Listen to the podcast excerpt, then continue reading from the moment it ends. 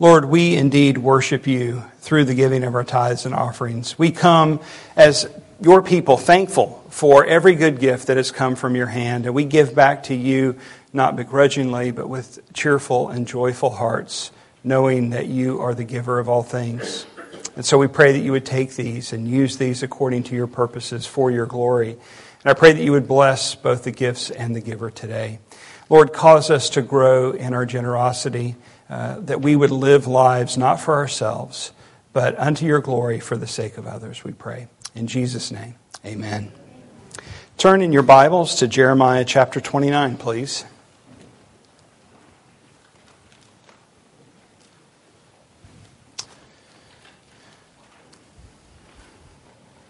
Jeremiah 29, and we'll begin reading in verse 1. This is God's word, Jeremiah 29. These are the words of the letter that Jeremiah the prophet sent from Jerusalem to the surviving elders of the exiles and to the priests, the prophets, and all the people whom Nebuchadnezzar had taken into exile from Jerusalem to Babylon. This was after King Jeconiah and the queen mother, the eunuchs, the officials of Judah and Jerusalem, the craftsmen, and the metal workers had departed from Jerusalem. The letter was sent by the hand of Elash, the son of Shaphan, and Gemariah, the son of Hilkiah, whom Zedekiah, king of Judah, sent to Babylon to Nebuchadnezzar, king of Babylon. It said, Thus says the Lord of hosts, the God of Israel, to all the exiles whom I have sent into exile from Jerusalem to Babylon. Build houses and live in them. Plant gardens and eat their produce.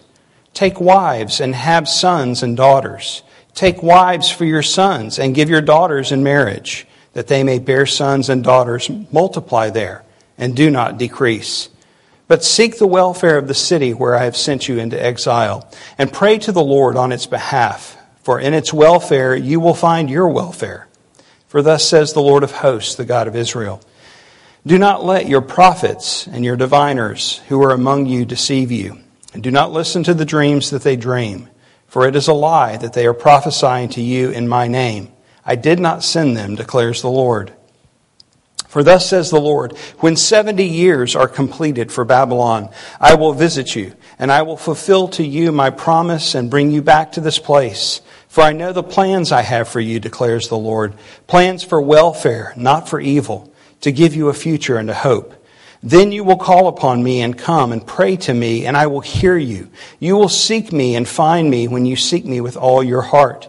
I will be found by you, declares the Lord, and I will restore your fortunes and gather you from all the nations and all the places where I have driven you, declares the Lord. And I will bring you back to the place from which I sent you into exile. Because you have said, the Lord has raised up prophets for us in Babylon. Thus says the Lord concerning the king who sits on the throne of David, and concerning all the people who dwell in this city, your kinsmen who did not go out with you into exile. Thus says the Lord of hosts Behold, I am sending on them sword, famine, and pestilence, and I will make them like vile figs that are so rotten they cannot be eaten. I will pursue them with sword, famine, and pestilence, and will make them a horror to all the kingdoms of the earth, to be a curse, a terror, a hissing, and a reproach among all the nations where I have driven them, because they did not pay attention to my words declares the Lord, that I persistently sent to you by my servants, the prophets, but you would not listen, declares the Lord.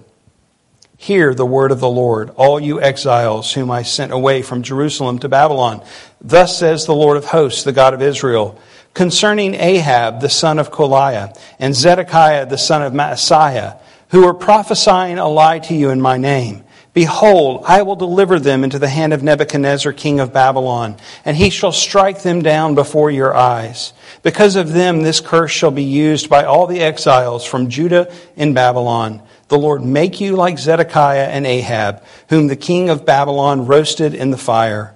Because they have done an outrageous thing in Israel, they have committed adultery with their neighbors' wives, and they have spoken in my name lying words that I did not command them.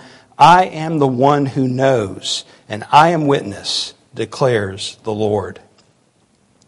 To Shemaiah of Nehelam, you shall say, Thus says the Lord of hosts, the God of Israel You have sent letters in your name to all the people who are in Jerusalem and to Zephaniah, the son of Maaseiah, the priest, and to all the priests, saying, The Lord has made you priest instead of Jehoiada, the priest, to have charge in the house of the Lord over every madman who prophesies, to put him in the stocks and neck irons. Now, why have you not rebuked Jeremiah of Anathoth, who is prophesying to you? For he has sent to us in Babylon, saying, Your exile will be long build houses and live in them, and plant gardens and eat their produce. Zephaniah the priest read this letter in the hearing of Jeremiah the prophet. Then the word of the Lord came to Jeremiah Send to all the exiles, saying, Thus says the Lord concerning, Shemaiah of Nehelam.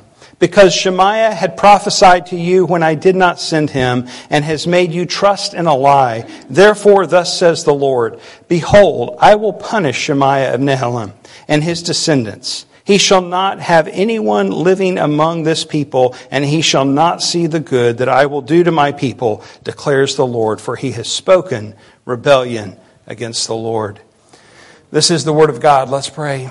Heavenly Father, we commit to you this time as we come to hear your word. We've heard it read. Now would you speak it to our hearts by your Spirit's power? Give us eyes to see and ears to hear, and give us understanding. In Jesus' name we pray. Amen. Well, please be seated. As you can tell just from the reading, this is uh, a chapter that is, uh, we're in this thematic section of Jeremiah now. This is a chapter that summarizes an exchange of letters going back and forth between Jerusalem and Babylon during what we've called or referenced as the pre exile period. I keep saying the pre exile period rather than the first exile and the second exile because I think that becomes confusing because there was another exile, if you remember, about 125 years earlier when the northern kingdom was taken by Assyria. And so that's usually referred to as the first exile. This whole Babylonian episode is the second exile. But within this exile, there are two exiles. There's this pre exile and this later exile that's going to come. There'll be a test later, so write all of this down. In other words, this is that period of time between 597 BC, 587 BC. Nebuchadnezzar came. He took some of the people back to Babylon. He's going to come back for more. And it's in this period of time that after Jehoiakim, or, or Jeconiah as he's called, is taken along with his mother and so forth. So what you have is you have two groups of people from Judah. You have the people in Jerusalem and in Judah, the land. And then you have this other group now in Babylon. And they're there for over 10 years before the rest of them are brought into exile. So you've got this dynamic. And what Jeremiah is now being tasked to do in this section is he's serving as a prophet to both. He's not just speaking in Jerusalem where he's physically located, he's now writing letters to the people who are already in Babylon. Now, Jeremiah has already said, and part of his message is going to continue to be Nebuchadnezzar's coming back for the rest of you. Right? He's coming. Don't, don't think that this is what I was talking about when I said there would be an exile. And don't think that it's going to be short lived. The, the, the peace prophets were saying that. It's only going to last two years. Jeremiah is saying, no, it's going to last 70 years. It's not going to end quickly. And we see that reiterated in this passage as well. 70 years is the timeline before the exile will end. And yet, what happens is not only do you have false prophets in Jerusalem who are speaking against what Jeremiah has said, now you've got them in exile. So here you have people living in the land, far from their homeland, against their wishes, as captives, and, and, and these false prophets emerge among them as well. And they're all saying the same thing. It's, they're called peace prophets because they only prophesy peace. They only prophesy good things. They don't speak any of uh, the, the, the judgment that Jeremiah has been given to bring. And we've seen in the previous chapter, for example, Hananiah, who was one of these peace prophets who lost his life because he lied to the people and caused them to rebel against God. And now there are these in Babylon as well. So this is a letter writing campaign. Uh, and the letters that are described here, we have uh, at least three, but there are more if we notice some of the language. The first letter is from Jeremiah to the exiles, verses 1 to 23. And then you have this response from Shemaiah in Babylon to the people of Jerusalem uh, in verses 24 to 28, and then a response from Jeremiah. These are not whole letters. We can tell by the structure. There's no salutations and greetings as would have been common in this time period in a letter. Uh, there's no closings, all the things that would have been a part. So these are summations or summaries of letters that were sent back and forth, and we notice the shorter parts certainly were that. Uh, so if we look at this section as thematic, that what is, you know, in the first scroll or the first half of the book of Jeremiah, we have certain events that portray Jeremiah's ministry and life. In this next section, we have these thematic representations, and we've already seen this uh, in, in the previous chapters. This is another one of those. So this is a kind of a summary of this letter writing event that went on uh, back and forth between the exiles and those who remained in Judah. And from this, I think we can with some confidence deduce that there were more letters than just these that we have here referenced. I think this was actually something that was ongoing, something that was taking place. In fact, if you look in verse 25, he says to Shemaiah, You have sent letters, plural, and it's plural in the Hebrew. So was, there, was, there were more than just the three letters that are referenced here. And I can't help but think in terms of our own modern day blog posts or now the Substack uh, phenomena that's kind of replacing blog posts, or if you think of social media and so forth, how people are, are getting online and having exchanges and debates and so forth, that this is almost a little bit slower. You know, it wasn't instantaneous with a push of a button, but this is kind of what is happening. They're having these arguments uh, back and forth through letter writing. And this increases the role that Jeremiah had. Not only is he a prophet who proclaims verbally the message of God, not only is he a prophet who carries out the object lessons, remember he's had some of these object lessons that he's wearing the yoke and the, the linen uh, belt uh, that he had to wear, but now he is, has this letter writing component as well. Uh, and, and, and, and you know, what an exhausting task is all I can think of. Like, you know, there's a reason why I don't get online and get engaged. Every time I, I do, I do read and I do write, but I don't post. I just write for myself and then I delete it all because it's never fruitful.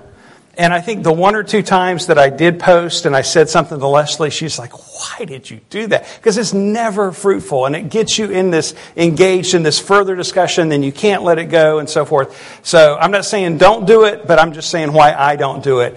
I just think of Jeremiah having to do this through this letter writing campaign, that this, he must have just been exhausted having all of these, these uh, elements. Well, in the midst of these letters, we find some well known and well beloved verses that believers throughout time have used around which to understand uh, life and ministry. You probably recognize some of these verses.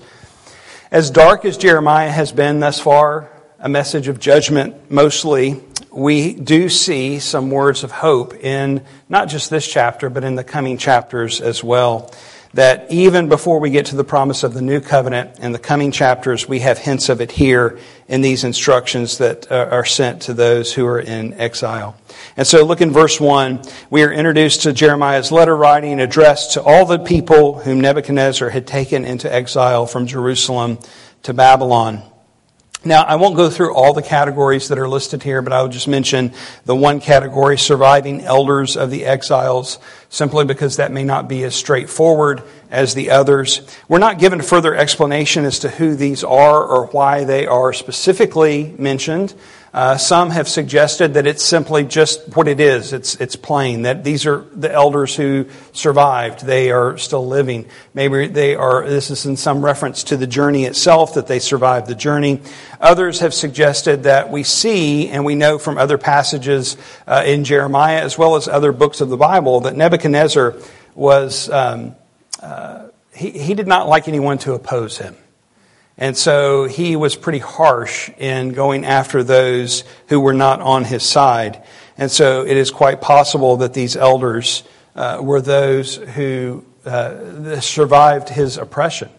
Uh, you, you realize the connection here. This is the same Nebuchadnezzar from, from the book of Daniel.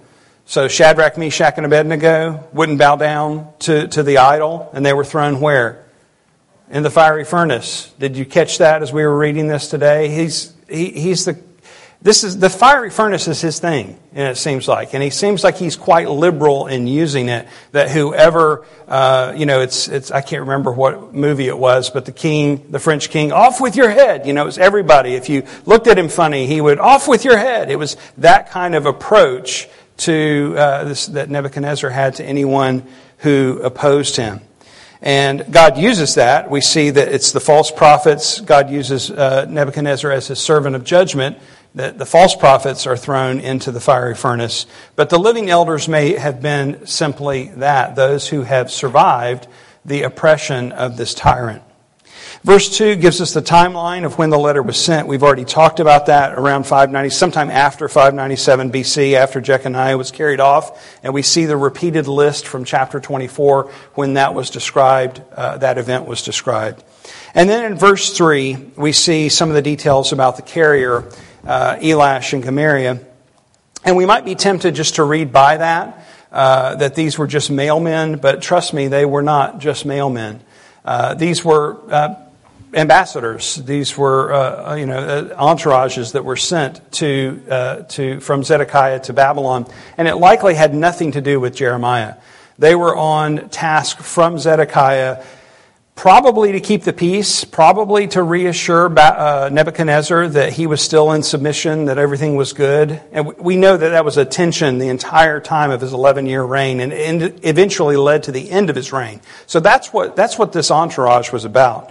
But there's a little nugget here that, uh, that might encourage us in this, this part of the story you know, we know, we understand that letters weren't delivered the way they are today, where you just address it, drop it in a box, and it goes where it's supposed to go. They're these couriers, and they only carried the king's stuff. They weren't uh, going around collecting other people's letters.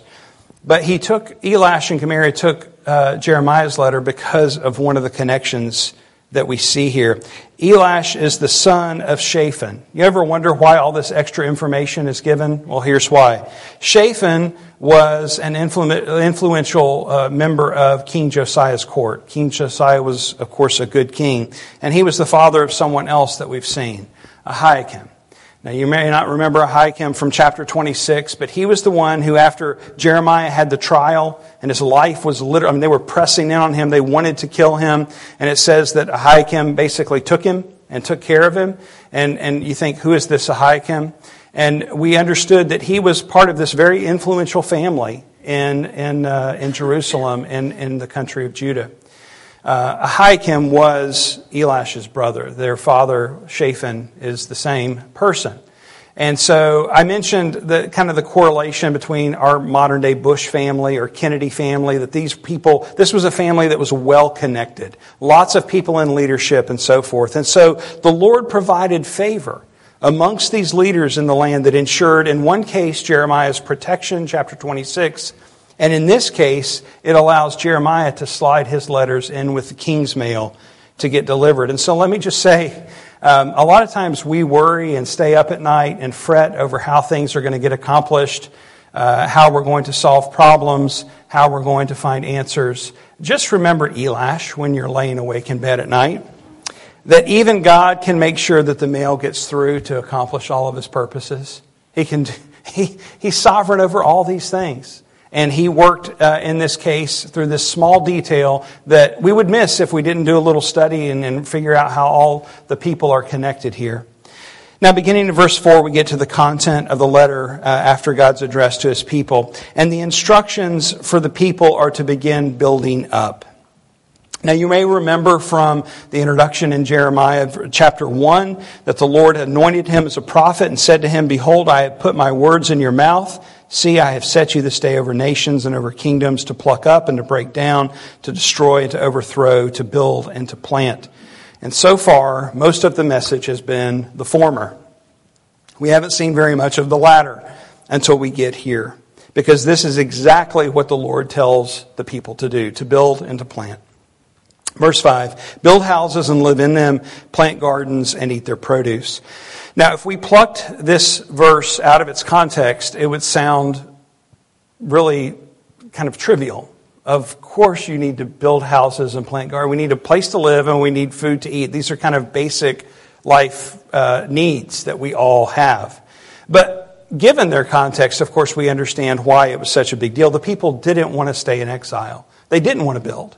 They didn't want to put down roots. They didn't want to plant themselves. They felt, of course, out of place in a foreign land and they wanted to be delivered. And now, as we see as the passage moves on, they've got these false prophets telling them there's no need to build houses and plant gardens because we're going to get out of here really soon. This Nebuchadnezzar is going to be overthrown in a couple years and we'll be going back. And so, part of Jeremiah's message, the message the Lord gives him to send in this letter, is settle in, folks. It's going to be a long ride. At least 70 years. That's, that's the timeline. And so they are to build houses, to plant gardens. But not only that, they're called on to be fruitful and to multiply through the giving of their children in marriage. Now, that's the mandate given in the garden that extends on and expands throughout Scripture. It expands particularly through the Abrahamic covenant, in which Israel is told that all the nations would be blessed through them. But if you were part of the people of Judah in this day, is this how you would have imagined God carrying out the Abrahamic covenant? You might have thought, this, Lord? Uh, you know, I'm all, all in favor of blessing the nations. I'm, I'm, I'm good with being a blessing, but not this way not by being plucked out of my land, carried off against my will as a prisoner, held captive in exile in Babylon. Not the plan, Lord. This is not what I signed up for. And yet, this is how the Lord carried this out. The people had become, and we've seen this over and over, very insular in their thinking about being God's people. Rather than understanding they were to be priests to the nations, they understood themselves simply as we're God's chosen people. And so they, they saw themselves as we're the favorites and they became, in a sense, spoiled in that thinking. So here, God is shaking them out of their comfort zones a bit. And of course, we know this is the judgment because of their sin, which Jeremiah has explained over and over again, that this is, this is judgment. But it's also uh, a message of hope within that, that God is actually going to continue fulfilling the Abrahamic covenant through their exile, through being living in a place against their will as prisoners that God would fulfill his covenant promises. And so we have to ask ourselves have we ever been in a situation in life where God providentially set us somewhere or in a situation where we thought, this is not what I planned. this is not the way I imagined it. Maybe it was your education. You started off on one trajectory, and through whatever means, that trajectory was altered, and you, to this day, have never fulfilled that dream. Or maybe it was in marriage, you thought marriage was going to look a certain way, your husband or your wife was going to be this amazing person, and you're disappointed. Maybe you feel hamstrung in life. Or maybe you thought you'd be married and you're not. And you wonder what is happening. Maybe you've uh, thought about retirement all of your life, that you were going to retire at 62 and a half, and you'd have enough for a weekly round of golf and a trip to Hawaii with the grandkids, only to discover that here you are and the well is dry. And my point in saying all of this is that often we think God has messed up, that He's failed us, that He's forgotten us. This was not our plan. And what we fail to see is that He has another plan. And it is a better plan, even though it may not feel like a better plan for us. God had not forgotten His people, even though He was judging them. Uh, even though they were being disciplined, he had not forgotten the promises that he had given, and he was going to carry that out. And so God sends the message that He has them in His hands, even in judgment, even in exile, even far away from the temple and far away from their homeland.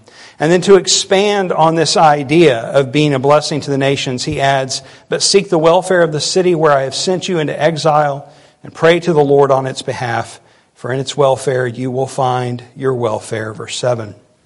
If you've ever read a missionary newsletter or a church planter newsletter, you know that this is probably one of the favorite verses used. And I have actually seen uh, this verse used to, to justify stuff that I never would have thought could have been legitimate ministry. Like you can put anything into this category. Bless the city? Okay, we're going to do X, Y, or Z. I'm not going to step on any toes today and call anything out, but I'm just saying it's, it can be fairly broadly applied. And when we take it out of its context, um, it can become problematic. The other thing I've seen is that, you know, the, the command to pray for the city has kind of been narrowed in on as if the city is some kind of uh, more God honoring place to serve. Now, a city can certainly be strategic. I get that. And there may be times where, you know, there's certain uh, avenues where you start with the city and you work outward or something. But we're also to care about the suburbs and the small towns and the farmlands and the rural areas and the faraway countries. Seeing the welfare of the area in which you live and serve is of benefit. This makes sense, right? In its welfare, you will find your welfare. There's almost a common sense, of course, that makes sense. But it is more than simply cultural improvement, and we have to ask ourselves uh, questions when it comes to that. Now, understanding the context, and this is important with all of our favorite verses in the Bible, but since we have a few here in this chapter, I'm going to be pointing this out. The context is key to remember what was meant by these verses. And this is written to exiles in Babylon who needed to hear, You're going to be here for a little while. They didn't want to believe that. They wanted to escape. They wanted to believe the false prophets who said they were going to get out of there sooner. So the message to seek the welfare of the city is basically a message to put your butt down, plant yourself, stay put, and prosper the city because in its welfare you're going to find welfare. That was what the message was. And so we need to remember that context as well. Now, there's a principle here that I think we can employ in our own lives, and that is in the creation mandate, we are called to be fruitful and multiply, and that still applies to us today. But unfortunately, that is often only used in reference to having children. And while it would include having children, please know that it doesn't only mean having children. That is not the only way to be fruitful and multiply. Whether you're single or married, whether you have children or not, you can be fruitful and multiply. You are called to be fruitful and multiply. And we don't have time to unpack all of this this morning. I feel like this could be a sermon or maybe even two of ways that we can be fruitful and multiply. But let me just speak to it in terms of fruit of the Spirit, uh, Sermon on the Mount, in a, in a qualitative sense, it's growing in the grace and the knowledge of the Lord Jesus Christ. That He has created us for good works to walk, you know, before we were ever even made, He determined that we would walk in them. And so we were made to be fruitful people, to bear fruit. And so that is what is being described here. And that fruit then is designed to spill out of our lives, to, to benefit other people. That in a sense, we have fruit on our limbs that is for other people to, to nourish them. That's the picture that is being described in being fruitful. So in, a, in an idyllic sense, it's certainly being patient, being kind, walking in faithfulness, but practically speaking, it's also, it's, it, it's, it's very specific, right? We're, we're called to visit the lonely. Um, taking a meal to someone who is sick, serving in the nursery, giving to someone who is in need. These are things, practical ways that we can bear fruit and multiply. And in that multiplication sense, again, a lot of times we think of, of, of it just in terms of having children, but it's not. Multiplication is also multiplication of our fruit. And so, how do we do that? Well, when you are engaged in visiting the sick or the lonely, when you are taking someone a meal, take someone with you. Maybe it's a grandchild, maybe it's your maybe it's your kid, maybe it's someone who's new to the faith or doesn't really, you know, they're looking for ways to serve and they don't really haven't really seen that. Um, take somebody with you. Learn to multiply in that sense. Let them see how to, to minister and be fruitful and to serve. Or a lot of what I see around here is when people are engaged in ministry, just getting someone and training them, showing them how to do this. You know, come, come with me, be a part of this.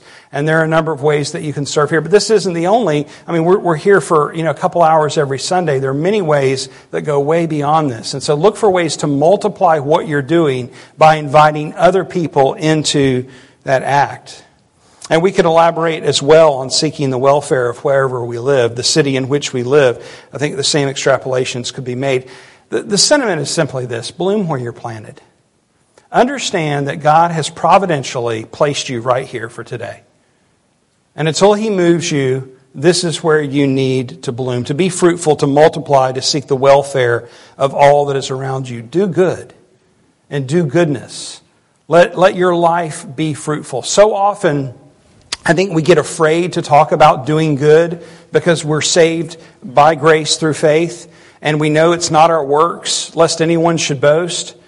But we're saved unto good works. So it's, it's just, the, the good works are not the problem, it's the order.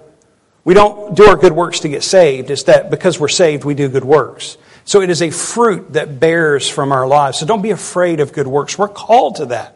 We're called to do goodness. We're called to live with a mindset of giving rather than receiving. Expect to give up rather to get in all of life. Expect to give up when you come to church on Sunday.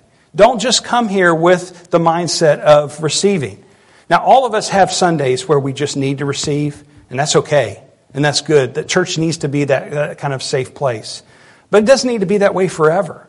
So if, if you're not serving, look for ways to serve. But don't only think here in church. Think beyond, in your neighborhood, in your community, in your vocation, in whatever context you are currently in in life. What are ways that you can give up rather than receive? How can you do good and seek good for others? Well, to make it even more concrete, the Lord goes on and explains it further. Pray to the Lord on its behalf. This is something that we can all do. And I would say that to even if you're, if you're a shut in and, and you say, I can't do any of those things you just mentioned, Seth. You can do this. You can pray to the Lord on its behalf. This is something we can all do. Now, what's interesting here is that the people who would have heard this, this would have been something, if they weren't mad about being exiles, if they weren't mad about it lasting 70 years, if they weren't mad about being told to plant and to build houses and to settle in and to have, you know, multiply and all this kind of stuff, this is really going to make them mad because they were only going to pray for the peace of one city, and that was Jerusalem.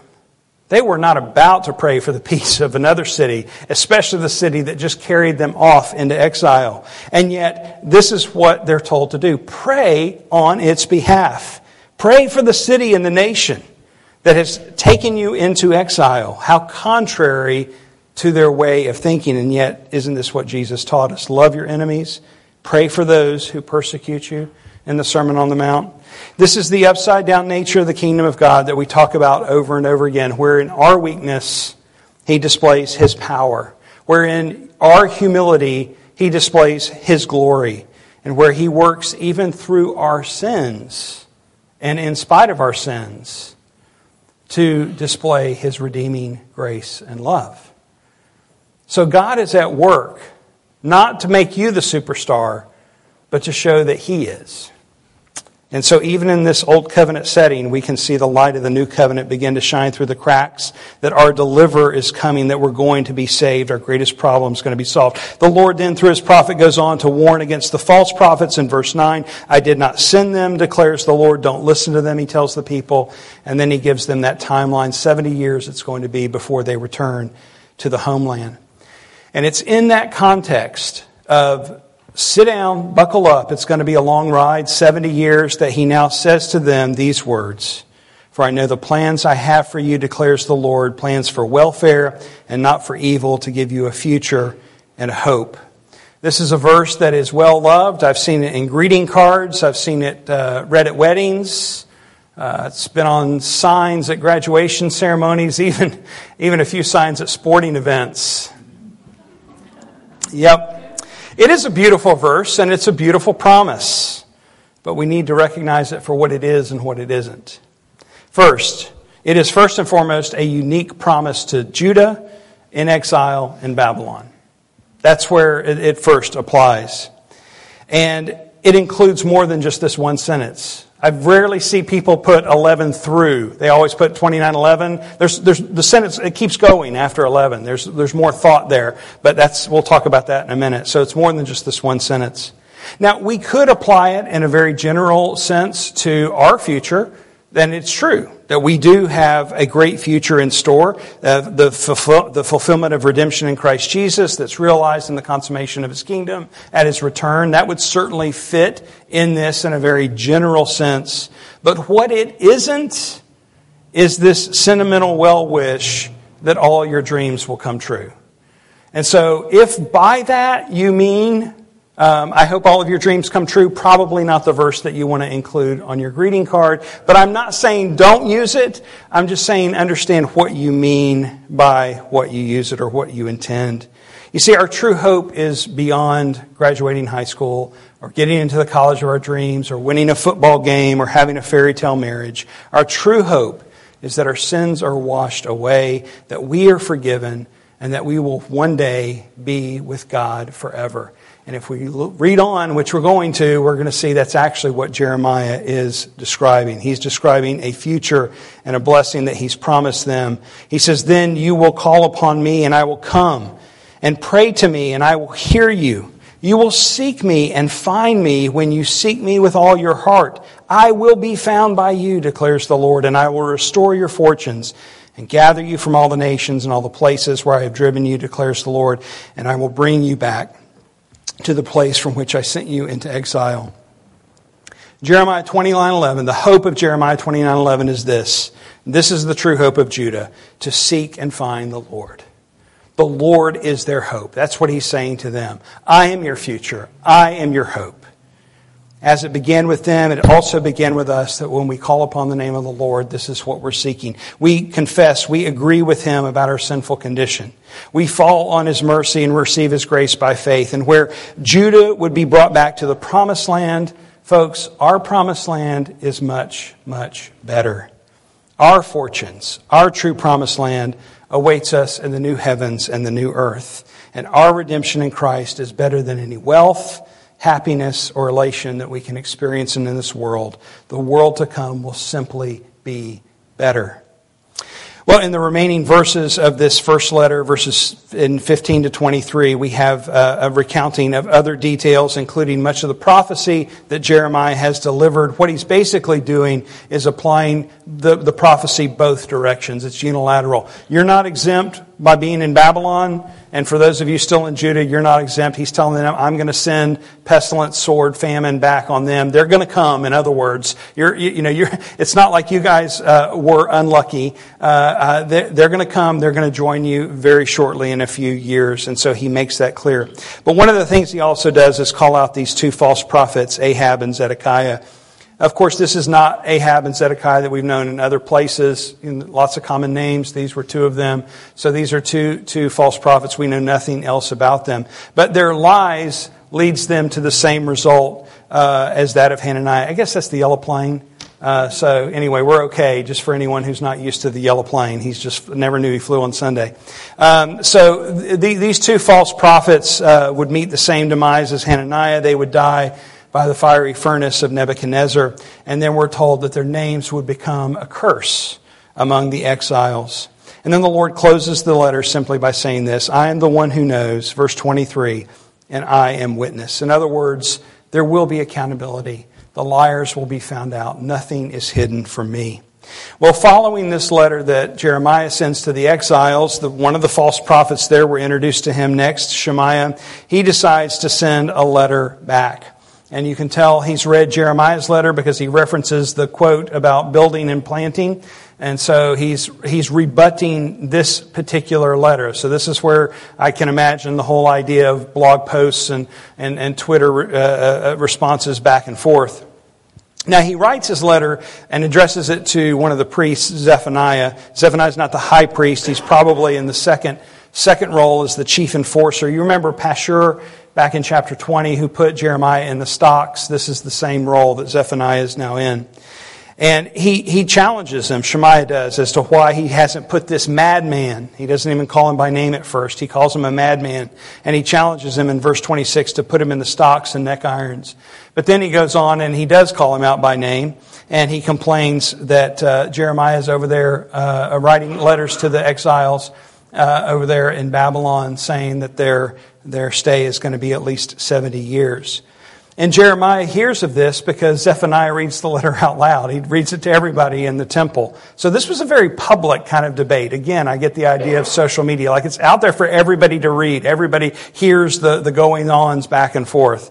And so Jeremiah hears this read out loud in the temple setting in front of the people, verse 29. So now Jeremiah, by the command of the Lord, responds in another letter to correct Shemaiah.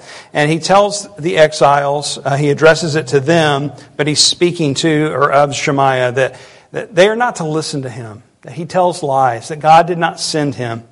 And so he pronounces judgment and he says that Shemaiah, for his deception, will not see the good that I will do to my people, declares the Lord, for he has spoken rebellion against the Lord.